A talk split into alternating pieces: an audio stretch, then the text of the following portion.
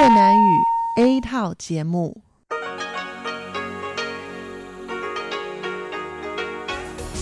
Đây là Đài Phát thanh Quốc tế Đài Loan RTI.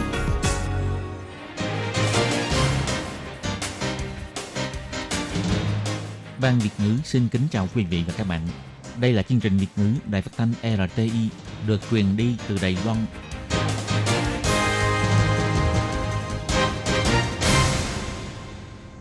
Hello, tôi Kim xin kính chào các bạn. Hoan nghênh các bạn đã đến với chương trình Việt ngữ ngày hôm nay của chúng tôi. Các bạn thân mến, hôm nay là thứ Sáu, ngày 18 tháng 9 năm 2020, cũng tức mùng 2 tháng 8 âm lịch năm canh Tý. Chương trình Việt ngữ ngày hôm nay của chúng tôi sẽ bao gồm các nội dung chính như sau. Mở đầu là bản tin thời sự trong ngày, tiếp đến là bài chuyên đề, rồi đến chung mục tiếng hoa cho mỗi ngày, chương mục nhịp sống Đài Loan và sau cùng chương trình của chúng tôi sẽ kết thúc với chuyên mục nhìn ra thế giới. Mở đầu chương trình hôm nay, Tố Kim xin mời các bạn cùng theo dõi bản tin thời sự trong ngày. Và trước hết, mời các bạn cùng đón nghe các mẫu tin tóm lược. Phó Thủ tướng và Bộ trưởng Kinh tế Đài Loan gặp gỡ Thứ trưởng Ngoại giao Mỹ. Bộ Ngoại giao Đài Loan cho biết quan chức cấp cao của Nhật và Mỹ đến tham dự lễ truy điệu của cố Tổng thống Lý Đăng Huy, thể hiện sự ủng hộ Đài Loan. Chính quyền thành phố Đài Bắc quyên tặng Philippines 150.000 chiếc khẩu trang y tế. Tổ chức Y tế Thế giới cho biết tốc độ lây lan COVID-19 tại khu vực châu Âu vẫn nghiêm trọng, không nên rút ngắn thời hạn cách ly. Sân bay đạo viên thử nghiệm đưa đón hành khách bằng xe tự lái. Năm nay, lễ hội bơi lội vượt hồ Nhật Nguyệt vẫn được tổ chức vào ngày 27 tháng 9. Và sau đây, tôi Kim xin mời các bạn cùng đón nghe nội dung chi tiết của bản tin thời sự ngày hôm nay nhé. Ông K. Grass, Thứ trưởng phụ trách tăng trưởng kinh tế, năng lượng và môi trường tại Bộ Ngoại giao Mỹ, dẫn đoàn sang thăm Đài Loan. Ngày 18 tháng 9, ông đã triển khai một loạt các cuộc gặp gỡ với các cơ quan, bộ ngành của chính phủ Đài Loan. Sáng nay, Thứ trưởng K. Grass đã có cuộc gặp gỡ với Phó Thủ tướng Thẩm Vinh Tân, Bộ trưởng Kinh tế Vương Mỹ Hoa và Ngoại trưởng Ngô Chu Nhiếp. Bộ Kinh tế Đài Loan cho biết cuộc gặp gỡ sáng nay với Thứ trưởng Ngoại giao Mỹ là để chuẩn bị cho cuộc đối thoại về kinh tế và thương nghiệp giữa hai bên trong tương lai.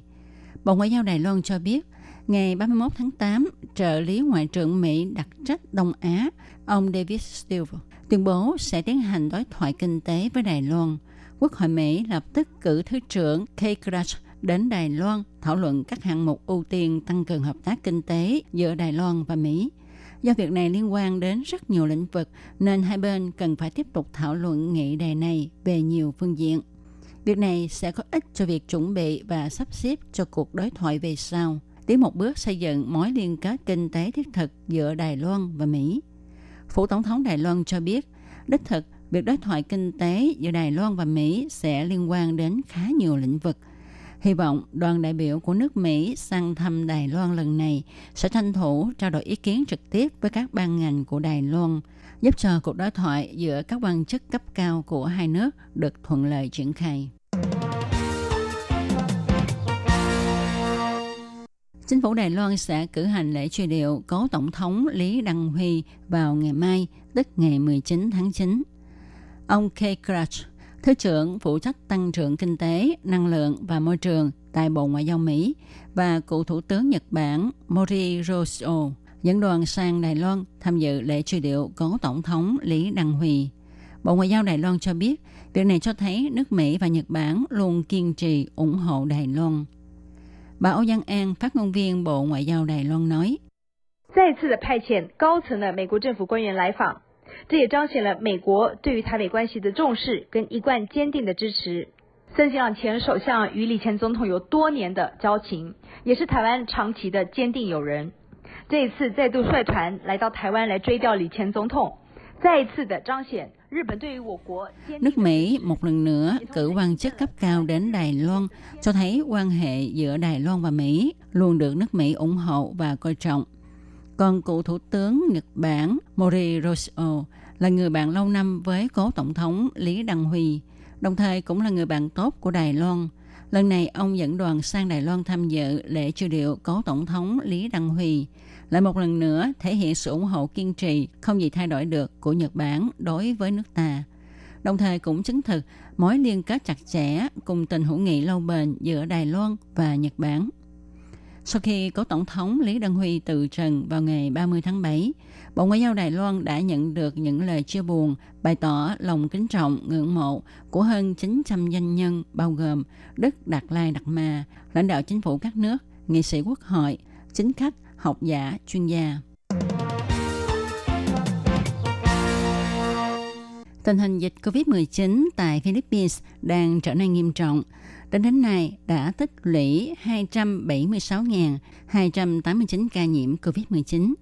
Gần đây, chính quyền thành phố Đài Bắc đã phát động phong trào quyên tặng 300.000 chiếc khẩu trang cho hai thành phố kết nghĩa với thành phố Đài Bắc là thành phố Manila và thành phố Quezon của Philippines. Hôm 17 tháng 9, thị trưởng thành phố Manila, ông Eso Moreno đã đại diện nhận trước 150.000 chiếc khẩu trang, đồng thời biểu đạt cảm kích sự hỗ trợ kịp thời của thành phố Đài Bắc. Sáng ngày 18 tháng 9, trưởng đại diện Văn phòng Kinh tế Văn hóa Đài Bắc tại Philippines, ông Từ Bội Dũng, cùng thị trưởng Eso Moreno, phó thị trưởng Maria Shra cũng đã có mặt tham dự lễ trao tặng khẩu trang. Ông Từ Bội Dũng phát biểu cho biết, theo dự kiến trước đó, vào tháng 3 năm nay, thị trưởng thành phố Đài Bắc ông Kha Văn Triết sẽ có chuyến thăm Philippines và hội kiến thị trưởng của hai thành phố kết nghĩa với thành phố Đài Bắc. Tuy nhiên, do dịch bệnh, vì thế kế hoạch này phải tạm hoãn lại. Tuy ông Kha Văn Triết không thể thực hiện chuyến thăm, nhưng luôn quan tâm đến tình hình tại Philippines. Trong thời gian gần đây, dịch bệnh có diễn biến phức tạp và trở nên nghiêm trọng tại Philippines. Chính vì thế, thị trưởng Kha Văn Triết đã chủ động liên lạc với văn phòng đại diện tại nước sở tại, hỏi xem có cần hỗ trợ vật tư phòng dịch hay không. Do hai thành phố trên đều được trang bị vật tư y tế khá đầy đủ, nên thành phố đã bắt quyết định quyên tặng 300.000 chiếc khẩu trang y tế cho hai nơi nói trên. Trưởng đại diện từ Bội Dũng nói, thực ra trong lúc dịch bệnh diễn ra, nhiều đoàn thể người Đài Loan tại Philippines đã kêu gọi quyên góp hơn 100.000 chiếc khẩu trang tặng cho người dân đang có nhu cầu. Những ngày qua, dịch bệnh trở nên nghiêm trọng tại thành phố Adigan, miền nam Philippines. Văn phòng Đài Bắc lập tức quyên tặng 6.000 chiếc khẩu trang và 200 bộ áo quần phòng hộ đến cho nghị viên quốc hội Philippines, ông Fernandez Ngoài ra, ông Từ bộ Dũng cũng chỉ ra rằng thị trưởng thành phố Manila, ông Iso Moreno, sau khi đắc cử hồi năm ngoái, đã thực hiện nhiều cải cách. Hy vọng trong nhiệm kỳ của ông sẽ đạt được những tiến triển hợp tác mang tính cụ thể với thành phố Đài Bắc. Thị trưởng thành phố Manila, ông Iso Moreno phát biểu khen ngợi công tác phòng chống dịch của Đài Bắc. Ông đại diện Manila gửi lời cảm ơn đến người dân Đài Loan đã nhiệt tình quyên tặng khẩu trang – Ông cho biết sẽ dùng số khẩu trang y tế này để bảo vệ sức khỏe của người dân thành phố. Ngày 17 tháng 9, Tổ chức Y tế Thế giới đưa ra lời cảnh báo tốc độ lây lan dịch bệnh COVID-19 tại các nước châu Âu vẫn rất khủng khiếp và chưa có dấu hiệu chững lại. Vì thế, khuyến cáo các nước không nên rút ngắn thời hạn cách ly. Ông Hans Luke, Giám đốc Tổ chức Y tế Thế giới khu vực châu Âu biểu thị, trong tháng 9 xuất hiện khá nhiều ca lây nhiễm. Đây chính là hồi chuông cảnh báo cho tất cả mọi người. Ông Hans Luke, trong lúc tham dự cuộc họp báo tại thủ đô Copenhagen, Đan Mạch chỉ ra rằng, tuy số liệu này phản ảnh công tác kiểm nghiệm trên diện rộng, nhưng nó cũng hiển thị tốc độ lây lan chóng mặt của dịch bệnh tại khu vực này. Tổ chức Y tế Thế giới cũng nhắc nhở và khuyến nghị tất cả các nhân viên từng có tiếp xúc với môi trường có mức độ lây nhiễm cao phải tiến hành cách ly 14 ngày. Quy định này sẽ không thay đổi.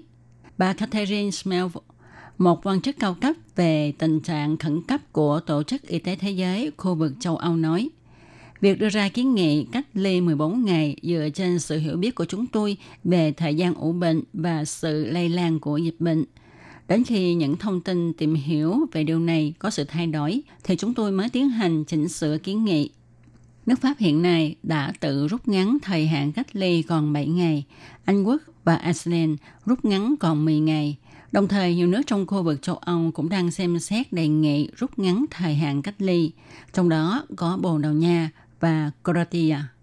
Cùng ngày 17 tháng 9, Thủ tướng Anh ông Boris Johnson cũng biểu thị ông có khả năng ra lệnh thời gian đóng cửa các quán bar sẽ sớm hơn hiện nay nhằm phòng ngừa đợt bùng phát thứ hai của dịch COVID-19. Sân bay Đào Viên cùng phối hợp với chính sách phát triển trí tuệ nhân tạo của Bộ Giao thông Đài Loan đưa ra kế hoạch sáng tạo sân bay thông minh. Sân bay thực hiện thử nghiệm đưa đón hành khách từ bãi đổ xe ở Terminal 2, tức nhà ga số 2, bằng xe tự lái từ ngày 17 tháng 9. Sắp tới sẽ căn cứ theo kết quả thử nghiệm mà đánh giá, mở rộng hạng mục đưa đón bằng xe tự lái này đến các khu vực khác trong sân bay. Công ty cảng hàng không quốc tế Đào Viên cho biết, cuộc thử nghiệm xe tự lái đưa đón khách này sẽ chia làm hai giai đoạn. Giai đoạn 1 bắt đầu từ ngày 17 tháng 9 đến ngày 22 tháng 9, sẽ đón du khách từ khu C bãi đổ xe F4. Xe tự lái sẽ tiến hành thử nghiệm các tình huống như chạy trên đường có ngã quẹo, nhận biết có vật cản và người đi bộ, giảm tốc độ, thắng xe và dừng lại, vào và rời khỏi các trạm đưa đón du khách. Giai đoạn 2 của kế hoạch thử nghiệm này là chạy thử giữa các nhà ga, tiến hành chạy thử nghiệm trong trường hợp có nhiều xe chạy với tốc độ cao. Thử nghiệm kiểm chứng kỹ thuật lái xe của xe tự lái chạy trên đường từ sân bay ra đến đường lộ bên ngoài. Công ty cảng hàng không quốc tế Đào Viên cho hay, do ảnh hưởng của dịch COVID-19, hiện nay du khách nhập cảnh sẽ được người nhà đến đón hay phải đáp xe chuyên phòng dịch, do đó không có du khách để ngồi xe thử nghiệm. Tuy nhiên, để cuộc thử nghiệm đạt hiệu quả xác thực, công ty đã huy động nhân viên làm việc tại sân bay và cơ quan trường học đến ngồi xe thử nghiệm, đồng thời tiến hành khảo sát mức độ hài lòng để kiểm chứng kỹ thuật này cũng như là để làm nền tảng tham khảo cải tiến. Trong tương lai, nếu như một phục vụ này được chính thức thực thi, thì du khách có thể chiếu theo nhu cầu xuất nhập cảnh của mình để sử dụng app hay sau khi lên xe tự lái, thì du khách điền biển số xe, số ô đậu xe vân vân vào máy được lắp trên xe tự lái thì xe sẽ tự động đưa du khách đến nơi mình đổ xe hay nhà ga mình muốn đến. Năm nay, lễ hội bơi lội vượt hồ Nhật Nguyệt vẫn được tổ chức như thường lệ. Và để phòng chống dịch COVID-19, chính quyền địa phương sẽ đưa ra những biện pháp phòng chống dịch tốt nhất.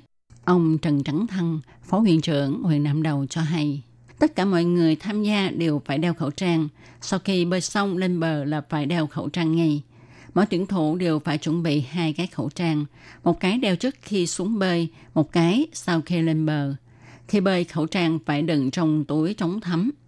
Ban tổ chức sẽ ghi lại tên họ người tham gia và yêu cầu mọi người giữ khoảng cách an toàn. Tại bến tàu, chỉ cho người đi ra mà không cho vào. Kéo giãn thời gian tuyển thủ xuống hồ thi đấu, tuyển thủ rời khỏi khu thi đấu rồi mới được dùng bữa. Tuy nhiên có người cho rằng không cần phải phòng dịch nghiêm ngặt như vậy. Thật ra thì không phải chỉ trên bờ mới bị lây nhiễm, mà mọi người bơi gần nhau cũng có thể bị lây bệnh. Hiện nay có hơn 21.000 người đăng ký tham gia và danh sách này được giao cho Trung tâm Chỉ đạo Phòng chống dịch bệnh Trung ương tuyển chọn. Ban tổ chức kêu gọi người từng xuất ngoại trong vòng 21 ngày hay từng bị cách ly tiến hành kiểm dịch thì không nên báo danh tham gia. Tuy mọi người cho rằng dịch bệnh đã giảm nhiệt, nhưng hoạt động quy mô lớn sẽ có nguy cơ lây nhiễm bệnh cao. Vì vậy, ta nên cẩn thận phòng dịch. Các bạn thân mến, các bạn vừa đón nghe bản tin thời sự ngày hôm nay do Tố Kim biên soạn và thực hiện. Tố Kim xin chân thành cảm ơn sự chú ý theo dõi của các bạn. Thân chào tạm biệt các bạn. Bye bye.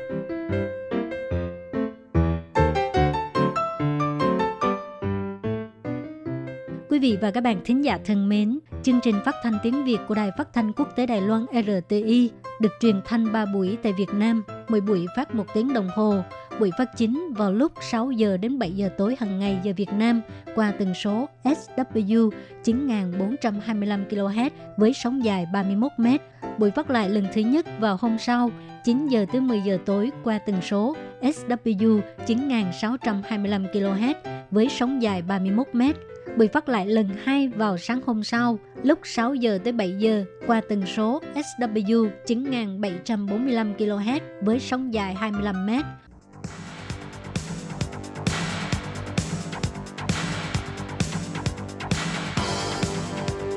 Đây là đài phát thanh quốc tế Đài Loan RTI, truyền thanh từ Đài Loan. Mời các bạn theo dõi bài chuyên đề hôm nay.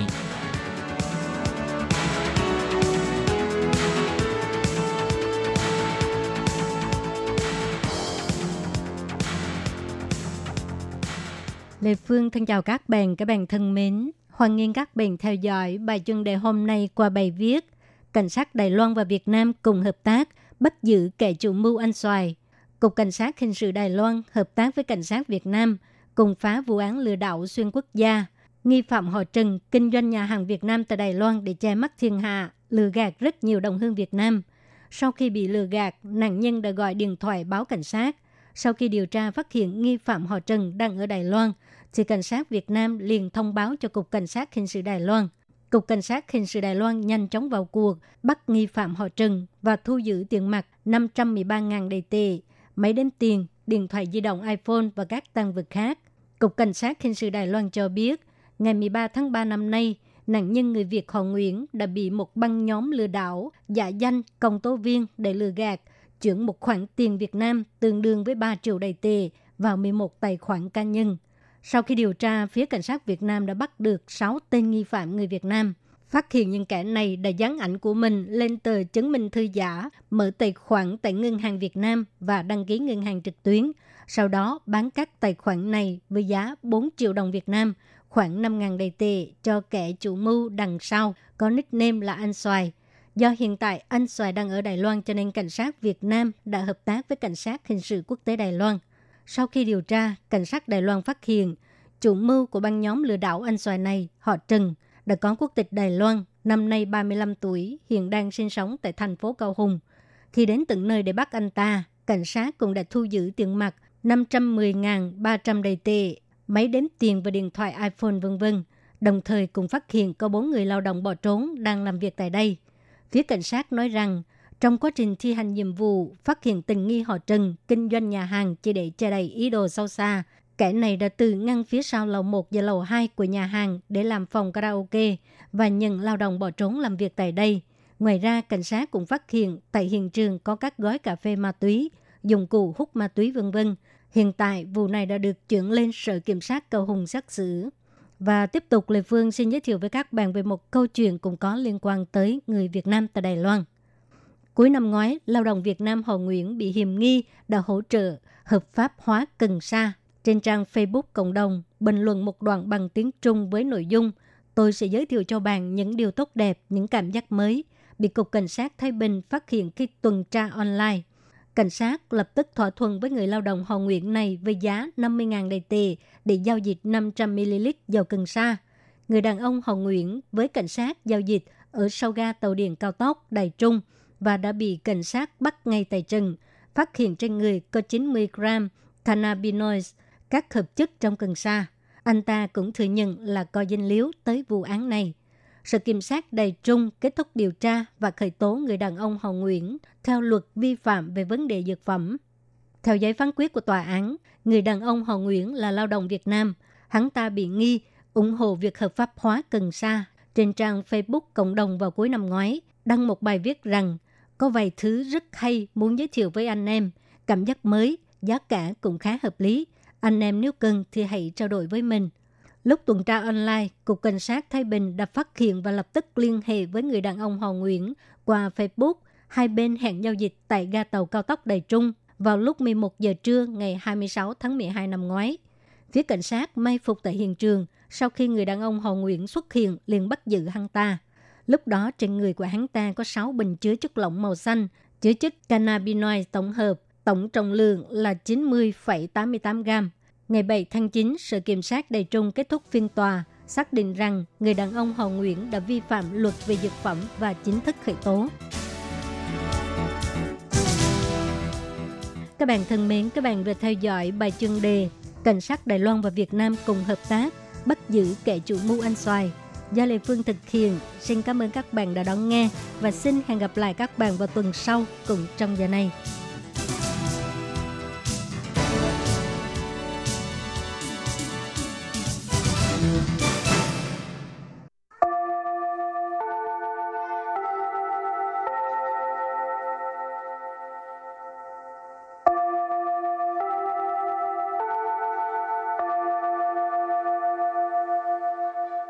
Xin mời quý vị và các bạn đến với chuyên mục Tiếng Hoa cho mỗi ngày do Lệ Phương và Thúy Anh cùng thực hiện.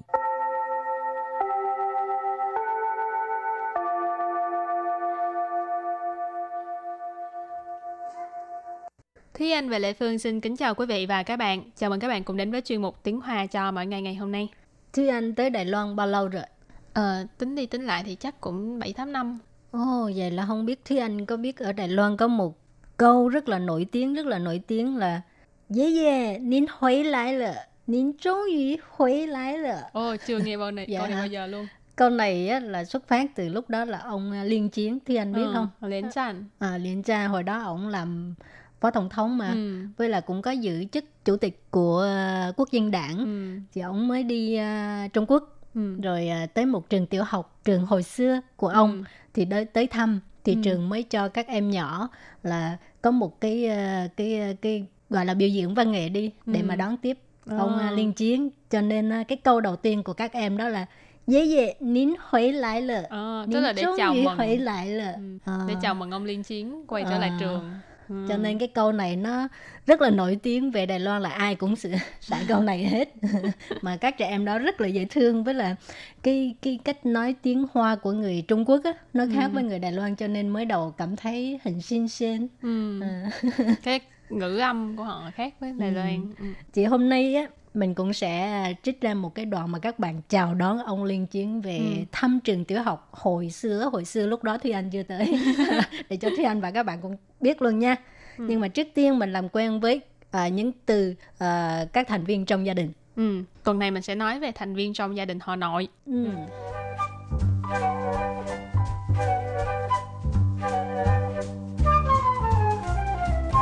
Yế, yế yế, Dễ dễ.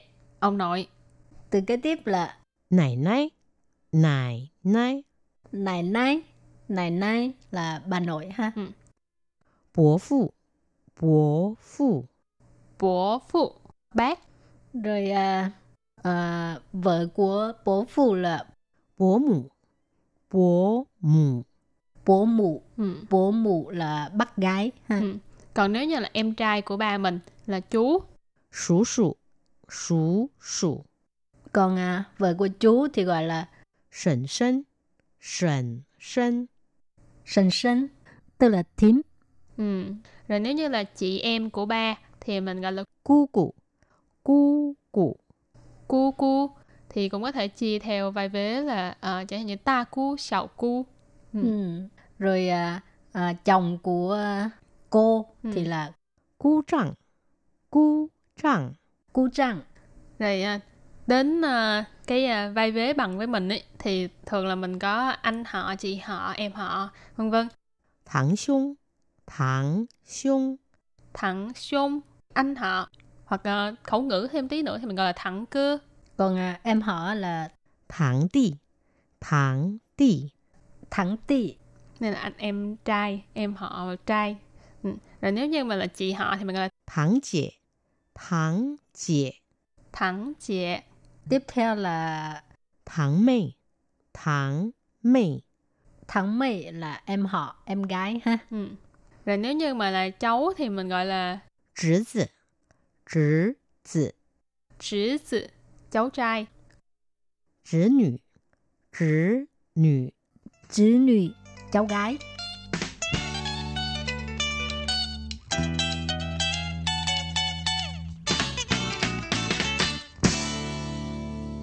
Rồi thì sau khi làm quen với những từ uh, các thành viên trong gia đình thì bây giờ mình tiếp tục học những cái uh, câu chào đón của các trẻ em Trung Quốc khi ông liên chiến tới trường học thăm các em.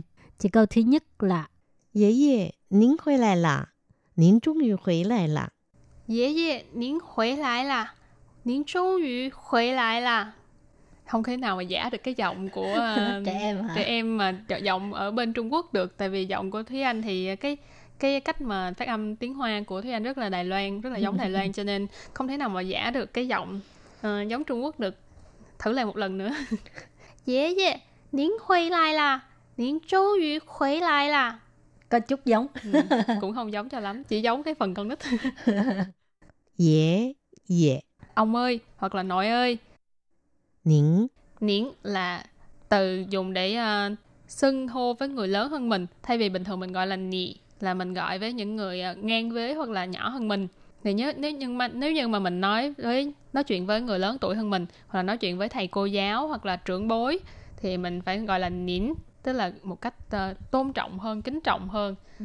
ở đây là dễ dễ là người lớn hơn mình nhiều cho nên mình gọi là nín Huế lại là Huế lại là về rồi về nhà lạ là một cái từ uh, ngữ khí từ đã ở cuối câu tức là ô oh, về rồi về uh, nội đã về rồi trung yu trung yu là cuối cùng thì nội cuối cùng thì cũng đã về rồi ừ tại vì à, hồi trước là ông liên chiến học trường đó mà ha, ừ. cho nên mới có từ huệ lại ha. Ừ. Rồi câu thứ hai là 这里曾经是您的母校。这里曾经是您的母校。这里，这里 là ở đây. 曾经，曾经 tức là đã từng. 是您的母校。nín từ mù sao mù sao tức là trường cũ ha nín từ mù sao trường cũ của ông 这里曾经是您的童年。这里曾经是您的童年。Câu này có nghĩa là ở đây đã từng là thời thơ ấu của ông. 这里 à, 这里 là ở đây.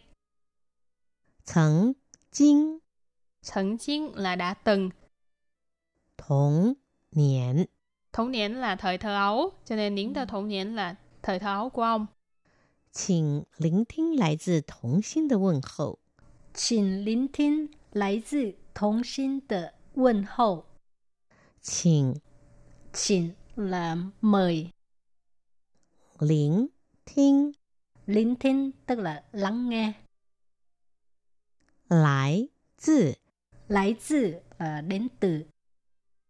童心的问候，童心的问候，问候 là lời chào hỏi, ừ. thống xin là tấm lòng trẻ con hả? Ừ. Xin lính thính lấy từ thống xin de vấn hậu, tức là mời lắng nghe cái lời chào hỏi ừ. của uh, những đứa trẻ. Của những đứa trẻ. Ừ. 爷爷您好。 Dễ dễ, nhín họ nãy mình có nói là câu trước có nói là à, lắng nghe lời chào hỏi thì bây giờ các em ấy nói là dễ dễ nín họ là nội ơi chào ông rồi thì đó là một đoạn ngắn trong cái à, buổi à, đón tiếp ông liên chiến ở bên à, một cái trường tiểu học ở Trung Quốc ha ừ. rồi thì bài học hôm nay à, cũng xin tạm chấm dứt ngăn đây nhưng mà trước khi mình kết thúc thì xin mời các bạn ôn tập lại những cái từ vựng mà chúng ta vừa mới học.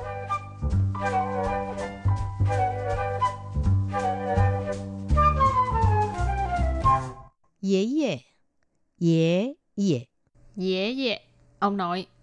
Nải nái, nải nái. Nải nái, nải nái là bà nội ha. Ừ. Bố phụ, bố phụ. Bố phụ, bác. Bố mụ, bố mụ. Bố mụ, ừ. bố mụ là bác gái ha. Ừ. Sú sụ, sú sụ. Là chú. sẩn sân, sẩn sân. Sẩn sân, tức là thím.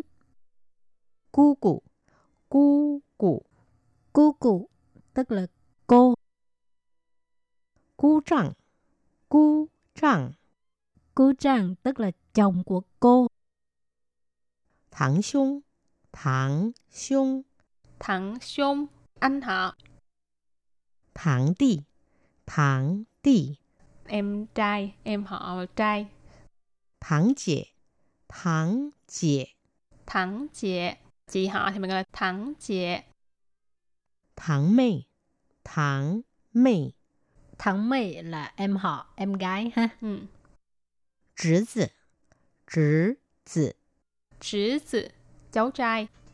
Trứ nữ, trứ nữ. Trứ nữ, cháu gái.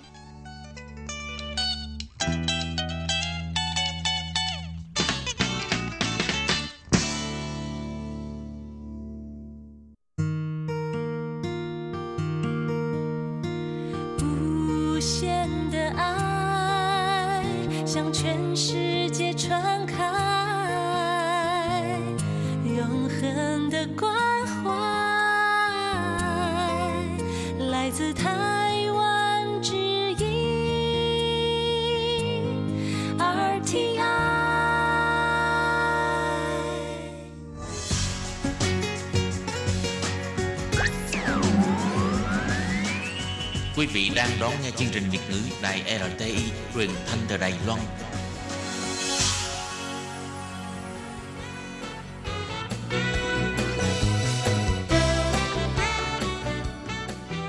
Chuyên mục Nhịp sống Đài Loan Chuyên mục này sẽ đem đến những thông tin mới tại Đài Loan diễn ra trong thời gian gần đây do Lệ Phương thực hiện.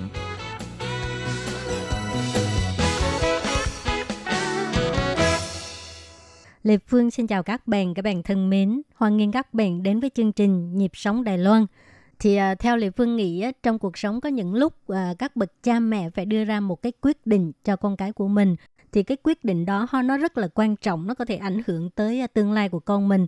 Thì à, hôm nay trong chương mục Nhịp sống Đài Loan, Lê Phương sẽ mời à, cô gái rất là trẻ trung, rất là tài năng tên là Nguyễn Thị Huyên đến chia sẻ về cái quyết định của mẹ mình đã đưa ra cho mình và đã có một cái ảnh hưởng như thế nào trong hướng đi tương lai thì đó là một cái quyết định như thế nào đây các bạn hãy lập tức đón nghe buổi trò chuyện với Lê Phương với bạn Nguyễn Thị Huyền nhé.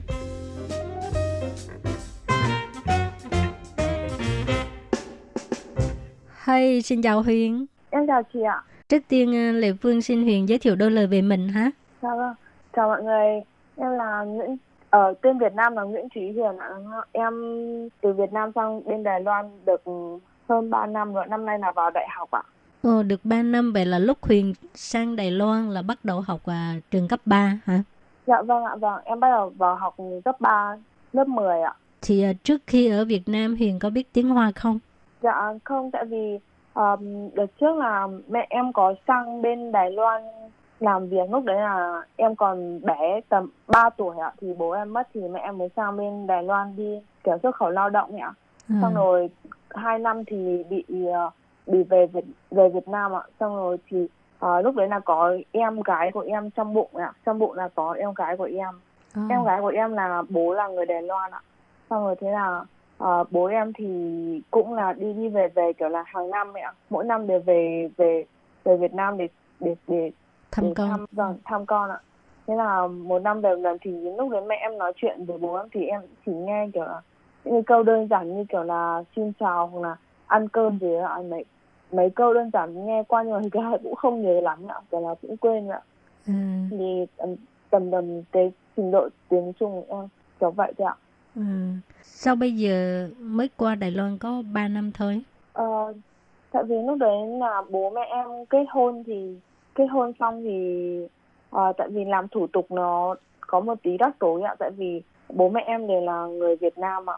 Nên là có một chút rắc rối với lại phải là cũng phải mất nhiều tiền đấy ạ. Nên là uh, mẹ em không có cách nào đưa em sang sang cùng mẹ được ạ. Nên là mẹ em với em gái của em sang đây hai năm xong thì em mới sang. Ờ. Thì lúc em sang là tiếng Hoa cũng không biết nhiều lắm lại bắt đầu vô học cái trường à, cấp 3. Thì trong quá trình đi à, đi đi tìm trường học có khó khăn không? Ờ, quá trình đi tìm trường học tại vì sang đây lúc em mới vào sang đây thì ờ, kiểu là giống như trưởng thôn ấy ạ thì Ừ. là có về việc để đi tìm trưởng thôn mà giống như trưởng thôn ở Việt Nam thì ờ, mẹ em có đi hỏi ạ nhưng mà họ bảo là từ trước giờ chưa có trường hợp nào như vậy ạ tại vì đa đa phần là, là nếu mà bằng cái tuổi của em mà sang bên này như vậy là trực tiếp là đi ờ, đi làm làm kiếm tiền thôi ạ chứ không ai nào tiếp tục học nữa ạ Dạ em vậy ạ. lúc đó là mấy tuổi? À, lúc đấy là 16 tuổi ạ. 16 tuổi.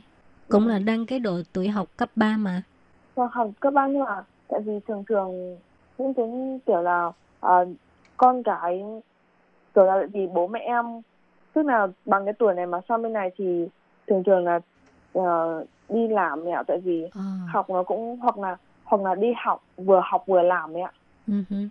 chứ không cố định là đi học vào cấp 3 hay là như nào tại vì mẹ em có quen biết cũng nhiều kiểu là bạn bè của người Việt Nam ạ cũng là ờ, cũng cũng là để con đi đi học hoặc là kiểu đi học tiếng Trung ban đêm ấy ạ Ừ xong rồi ờ, ban ngày thì đi làm hay như nào kiểu đấy ạ À.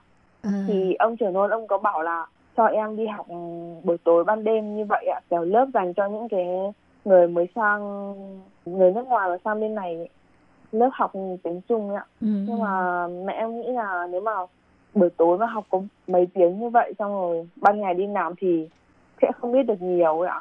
Nhưng mà cũng không trường lúc cái mẹ em đưa em đi nhiều cái trường cấp 3 lắm ạ xin học ạ. Nhưng mà không trường nào nhận tại vì em không biết tiếng Trung à, xong rồi còn mẹ em còn bảo là có thể đi ờ, học ở trường cấp 1 đấy ạ à, tức là từ từ từ bắt đầu bắt đầu Ừ. học cái uh, chữ của họ nhưng mà trường cấp 1 nó cũng không nhận là tại vì em Lớn lớn, tuổi. quá rồi Vâng, lớn quá rồi ạ ừ. Lúc đấy kiểu là cũng hơi bị thất vọng à tại vì không có trường nào nhận cả xong rồi cũng hơi bị buồn ấy ạ ừ. nhưng mà xong rồi lúc sau thì mẹ em mới đưa lên cái ờ, ở Ý Lán cái cái Ý phủ nhỉ?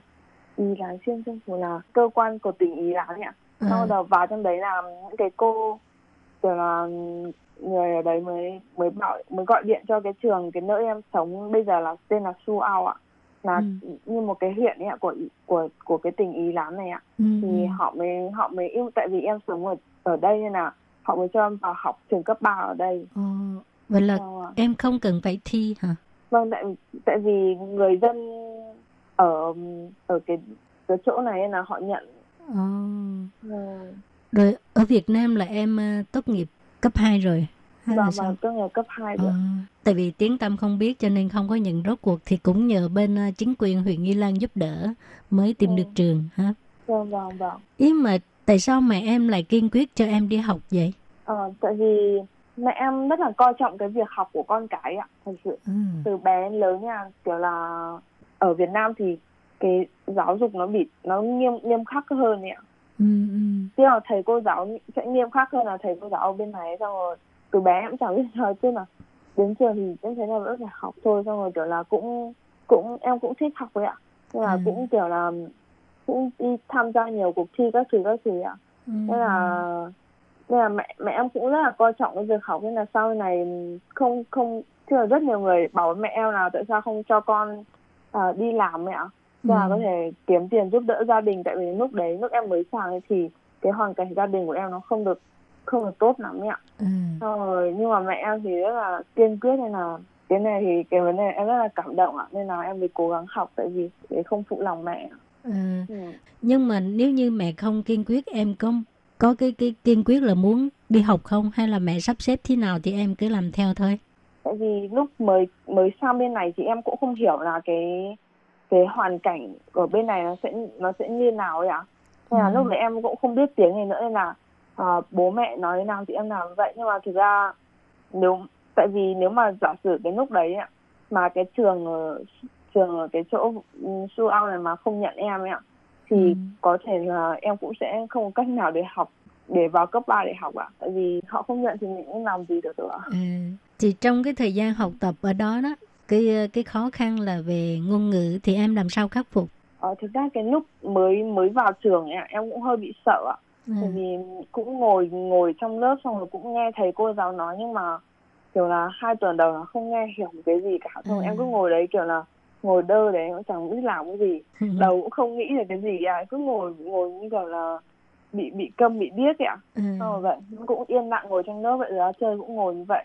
Xong rồi Ừ. nhưng mà kiểu là thầy cô giáo ở đây thì cũng rất là tốt chị ạ cô giáo bên này thì tìm đủ mọi cách để cho em hòa nhập với lại cái môi trường học tập ở, ở trường ạ nhưng Ừ. cô còn đi tìm cái uh, quyển sách đại học ấy ạ thì Ừ. ở trong này nó có tiếng anh ấy ạ để Ừ. cho em học từ tiếng anh để kết nối sang tiếng trung để cho em học hiểu những cơ từ tiếng trung ạ thì cái cái này xin làm cho em rất là cảm động ạ Ừ.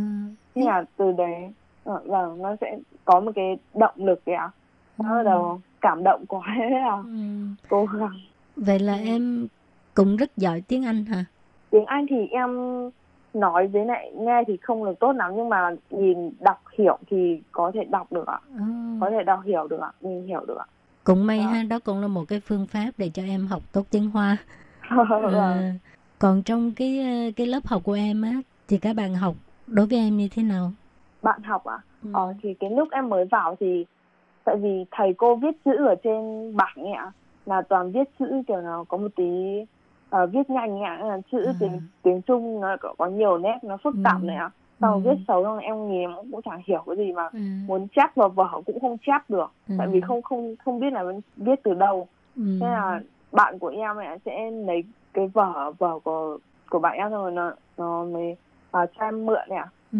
xong rồi còn dạy em cái chữ này viết thế nào vậy vậy ừ. nên là em thấy uh, cũng rất là cảm động nhỉ bạn người Đài Loan không à có ai là người Việt Nam hay là người nước nào không Ê, có một người là người là mẹ là người Việt Nam ạ ừ.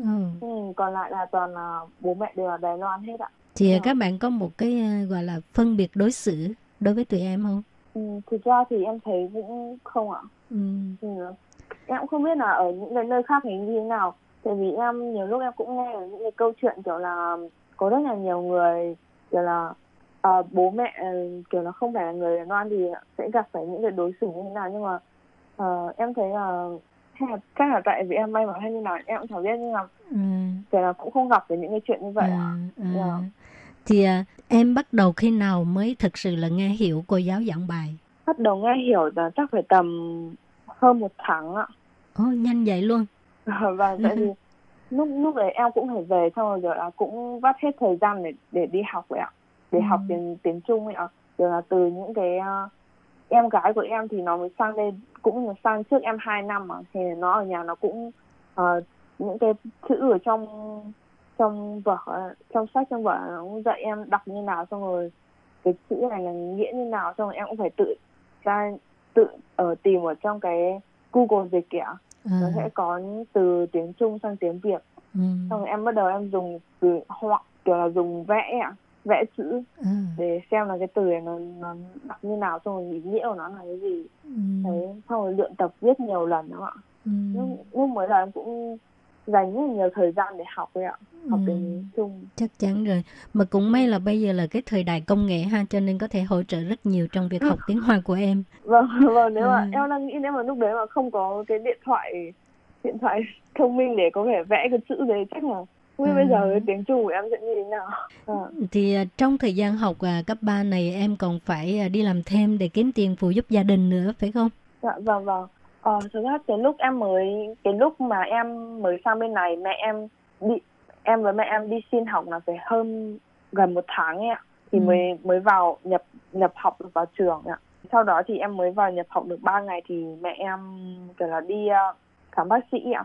Thì Ừ. phát hiện là vú có cái u ạ, u lành tính ạ. ừ. Thế là phải mổ xong rồi phải nằm viện ạ. Thế là Ừ. lúc đấy em cũng phải vừa học tiếng vừa đến bệnh viện từ gọi là chăm sóc mẹ xong rồi cũng một bên là phải học tiếng Trung ạ. Ừ. Thì tại vì lúc mẹ em xuất viện thì kiểu là sức khỏe nó yếu ạ, xong không đi làm gì được. Xong rồi lúc đấy em thì cũng chưa có chứng minh thư của Đài Loan ạ. Tiền Ừ. học thì cũng đắt nữa ạ. Thế là nộp hết tiền học thì nhà em cũng không còn không còn cái À. tiền nữa ạ. Ừ.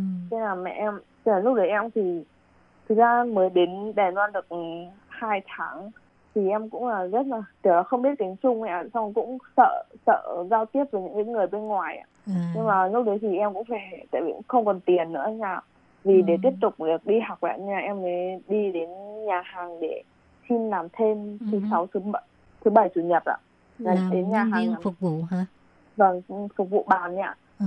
thì đến đấy thì lại còn mình còn phải xem cái ờ, nó cũng phải có cái menu của nhà Ừ. hàng ạ À. thì đều là toàn là chữ tiếng Trung À. một cái vấn đề nữa là nó viết nó viết chữ ạ cũng giống hệt như thầy giống thầy cô giáo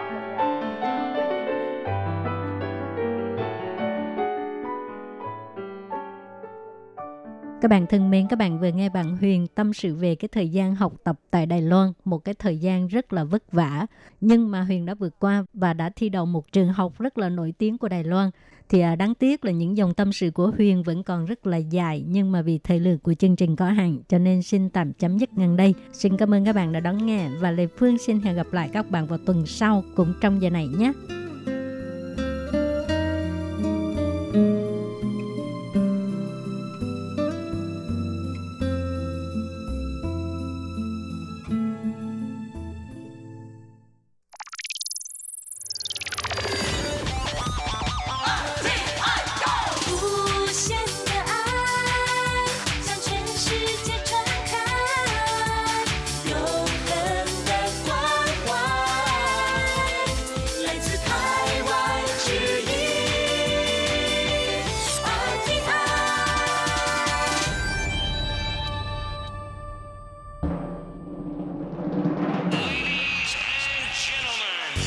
đang đón nghe chương trình Việt ngữ Đài RTI truyền thanh từ Đài Loan.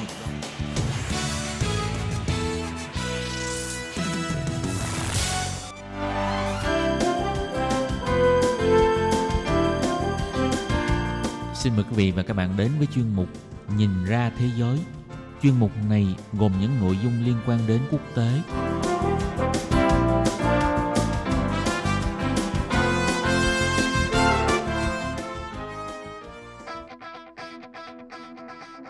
Tường Vi xin chào quý vị và các bạn. Chào mừng các bạn trở lại với chuyên mục Nhìn ra thế giới để nắm bắt được những thông tin và sự kiện chính trị quan trọng đang xảy ra khắp năm châu. Các bạn thân mến, nội dung của chuyên mục ngày hôm nay bao gồm những thông tin như sau. Lợi thế của Trung Quốc giành được sau phán quyết của WTO đối với Mỹ.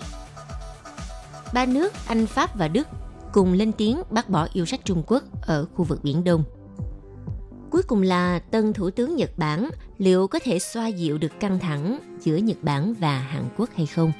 Sau đây xin mời quý vị cùng theo dõi nội dung chi tiết.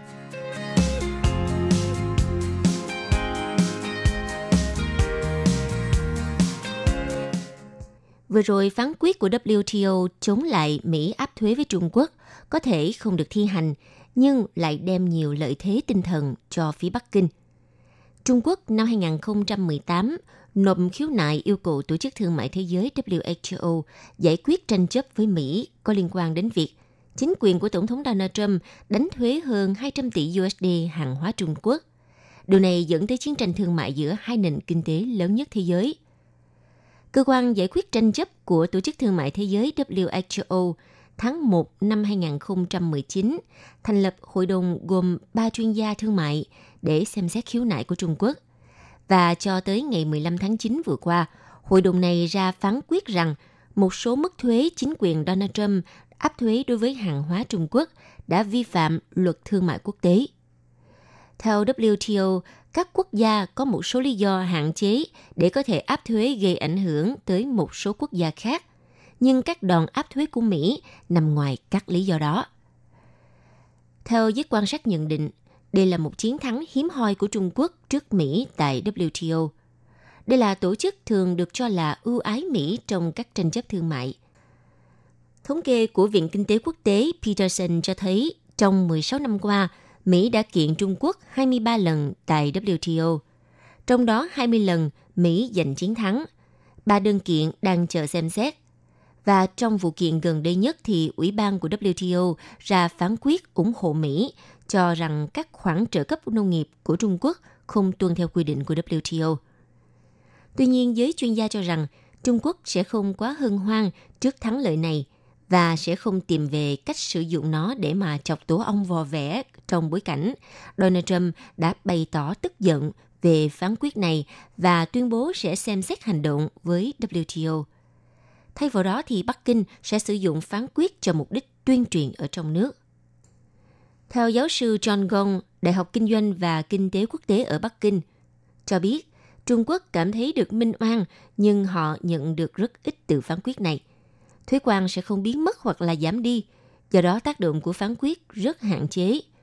Đối với Mỹ, họ chắc đã lường trước được kết quả này, vì vậy nó sẽ không có bất kỳ ảnh hưởng nào đến các hành động trong tương lai của Mỹ đối với WTO.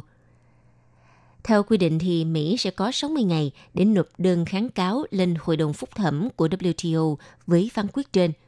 Tuy nhiên, Hội đồng Phúc thẩm 7 thành viên của WTO đang lâm vào tình cảnh tê liệt do chính quyền Donald Trump từ chối đề cử thẩm phán mới thay thế các thẩm phán hết nhiệm kỳ. Bởi vậy, việc Mỹ kháng cáo sẽ khiến phán quyết của Hội đồng WTO không thể thi hành.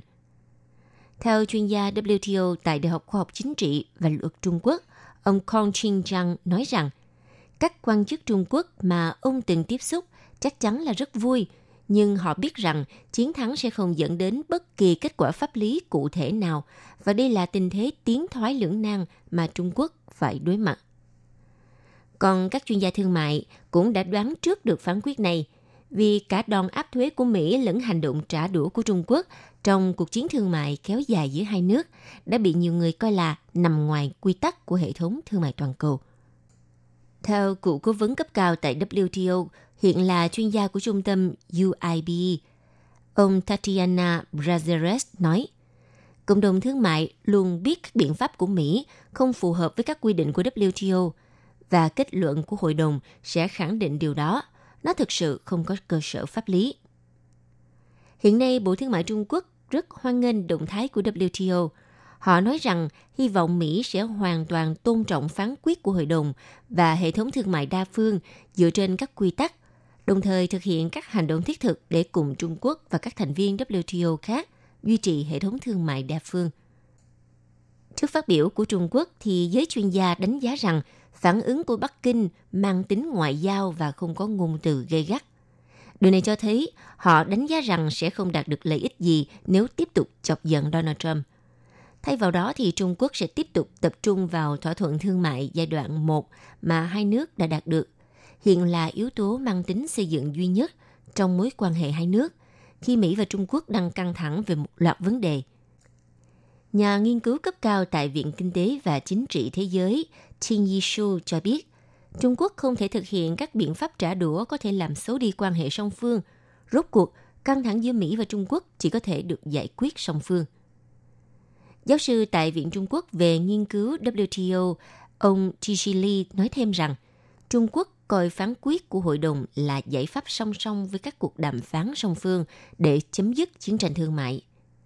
Phán quyết của hội đồng WTO có thể cung cấp cơ sở pháp lý, trong khi các cuộc đàm phán song phương giữa Mỹ và Trung Quốc thì có thể giải quyết các mối quan ngại chính trị và kinh tế nhất định.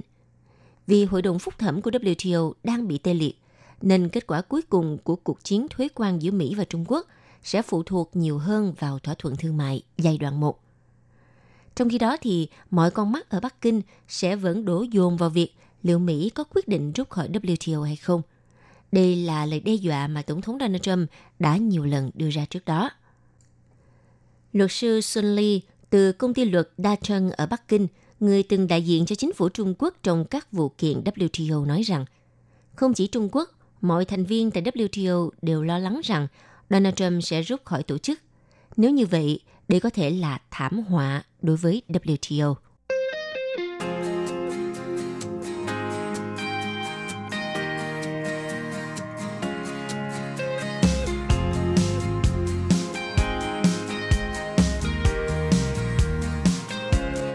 Vào hôm ngày 16 tháng 9, ba nước châu Âu, Anh, Pháp và Đức đã gửi công hàm chung lên Liên Hợp Quốc phản bác các yêu sách phi lý về đường cơ sở thẳng và quyền lịch sử của Trung Quốc tại khu vực Biển Đông.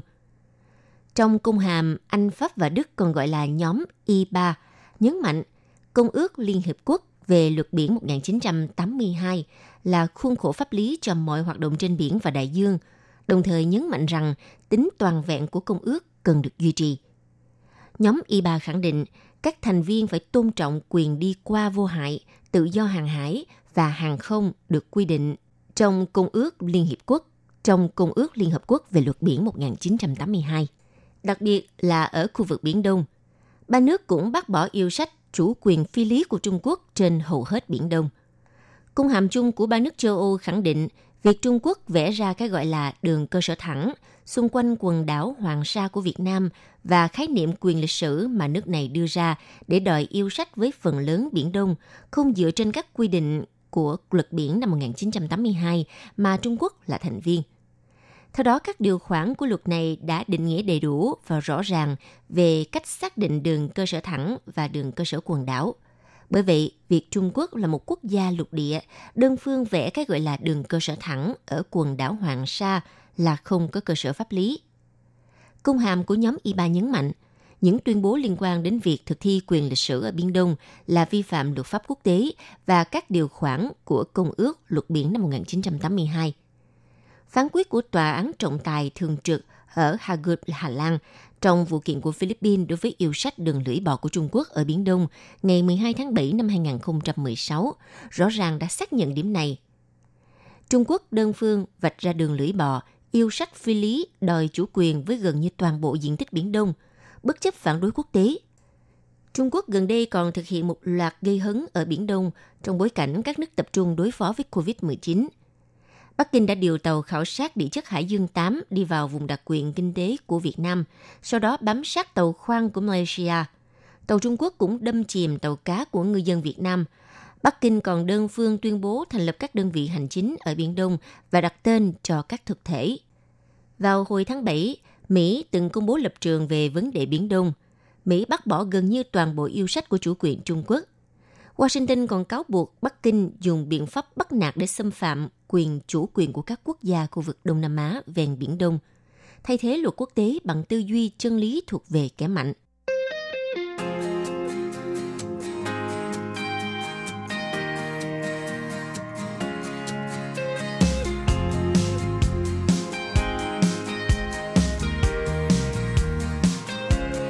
The Korea Times số ra ngày 15 tháng 9 đã đặt ra câu hỏi rằng liệu sự thay đổi lãnh đạo Nhật Bản với việc ông Suga Yoshihide trở thành tân thủ tướng Nhật Bản có tạo động lực đáng kể cho việc cải thiện mối quan hệ song phương đang căng như dây đàn giữa Seoul và Tokyo hay không.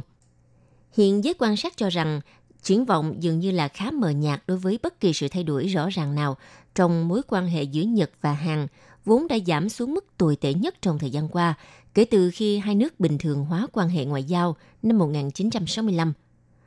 Ông Suga đã tuyên bố rằng ông sẽ kế thừa các chính sách đối ngoại của người tiền nhiệm Shinzo Abe.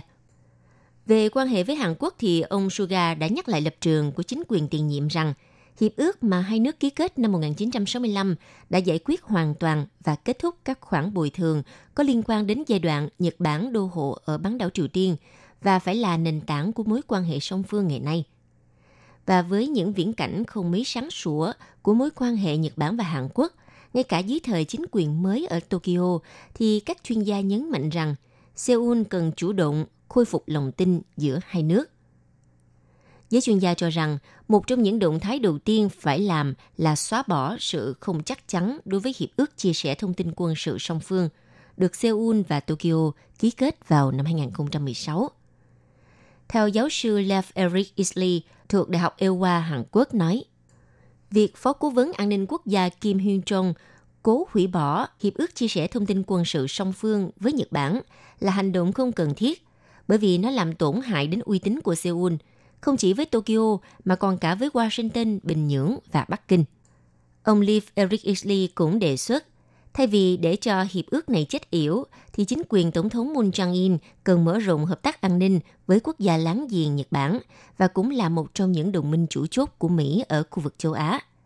Bên cạnh đó, thay vì để cao những tranh chấp pháp lý hoặc là chỉ trích Tokyo, thì phía Seoul, Hàn Quốc nên khuyến khích các cuộc đối thoại dân sự. Việc gắn các tranh chấp thương mại với những di sản chiến tranh sẽ phản tác dụng đối với việc hòa giải chưa kể còn sẽ gây tổn hại cho nền kinh tế vốn đang trên đà phục hồi sau đại dịch COVID-19. Seoul thì đã chủ động từ bỏ lập trường trước đó, ngừng hiệp ước trao đổi thông tin quân sự song phương vào tháng 11 năm 2019. Sau khi có sự phản đối mạnh mẽ từ phía Washington, chính quyền Mỹ coi hiệp ước này là một phần quan trọng của hợp tác an ninh ba bên giữa Mỹ, Nhật và Hàn Quốc – đặc biệt trong bối cảnh các mối đe dọa liên tục từ Triều Tiên cũng như sự trỗi dậy của Trung Quốc trong khu vực. Một nguồn tin ngoại giao nói với tờ Korea Times rằng chính Hàn Quốc sẽ là bên chịu thiệt hại lớn nhất khi coi thường Nhật Bản là một đối tác rất quan trọng. Mối quan hệ Nhật và Hàn xấu đi sẽ ảnh hưởng đến quan hệ giữa Seoul và Washington cũng như với Bắc Kinh theo một cách rất tiêu cực. Quý vị và các bạn thân mến, vừa rồi là chuyên mục Nhìn ra thế giới do từng vi biên tập và thực hiện. Xin cảm ơn sự chú ý theo dõi của các bạn. Bye bye. Quý vị và các bạn thân mến, sau đây là email của Ban Việt ngữ ctv a rti org tvk Hộp thư truyền thống của Ban Việt ngữ Việt Nam Miss PO Box 123 gạch ngang 199 Taipei 11199 còn thính giả ở Việt Nam xin gửi đến hộp thư số 104 Hà Nội, Việt Nam.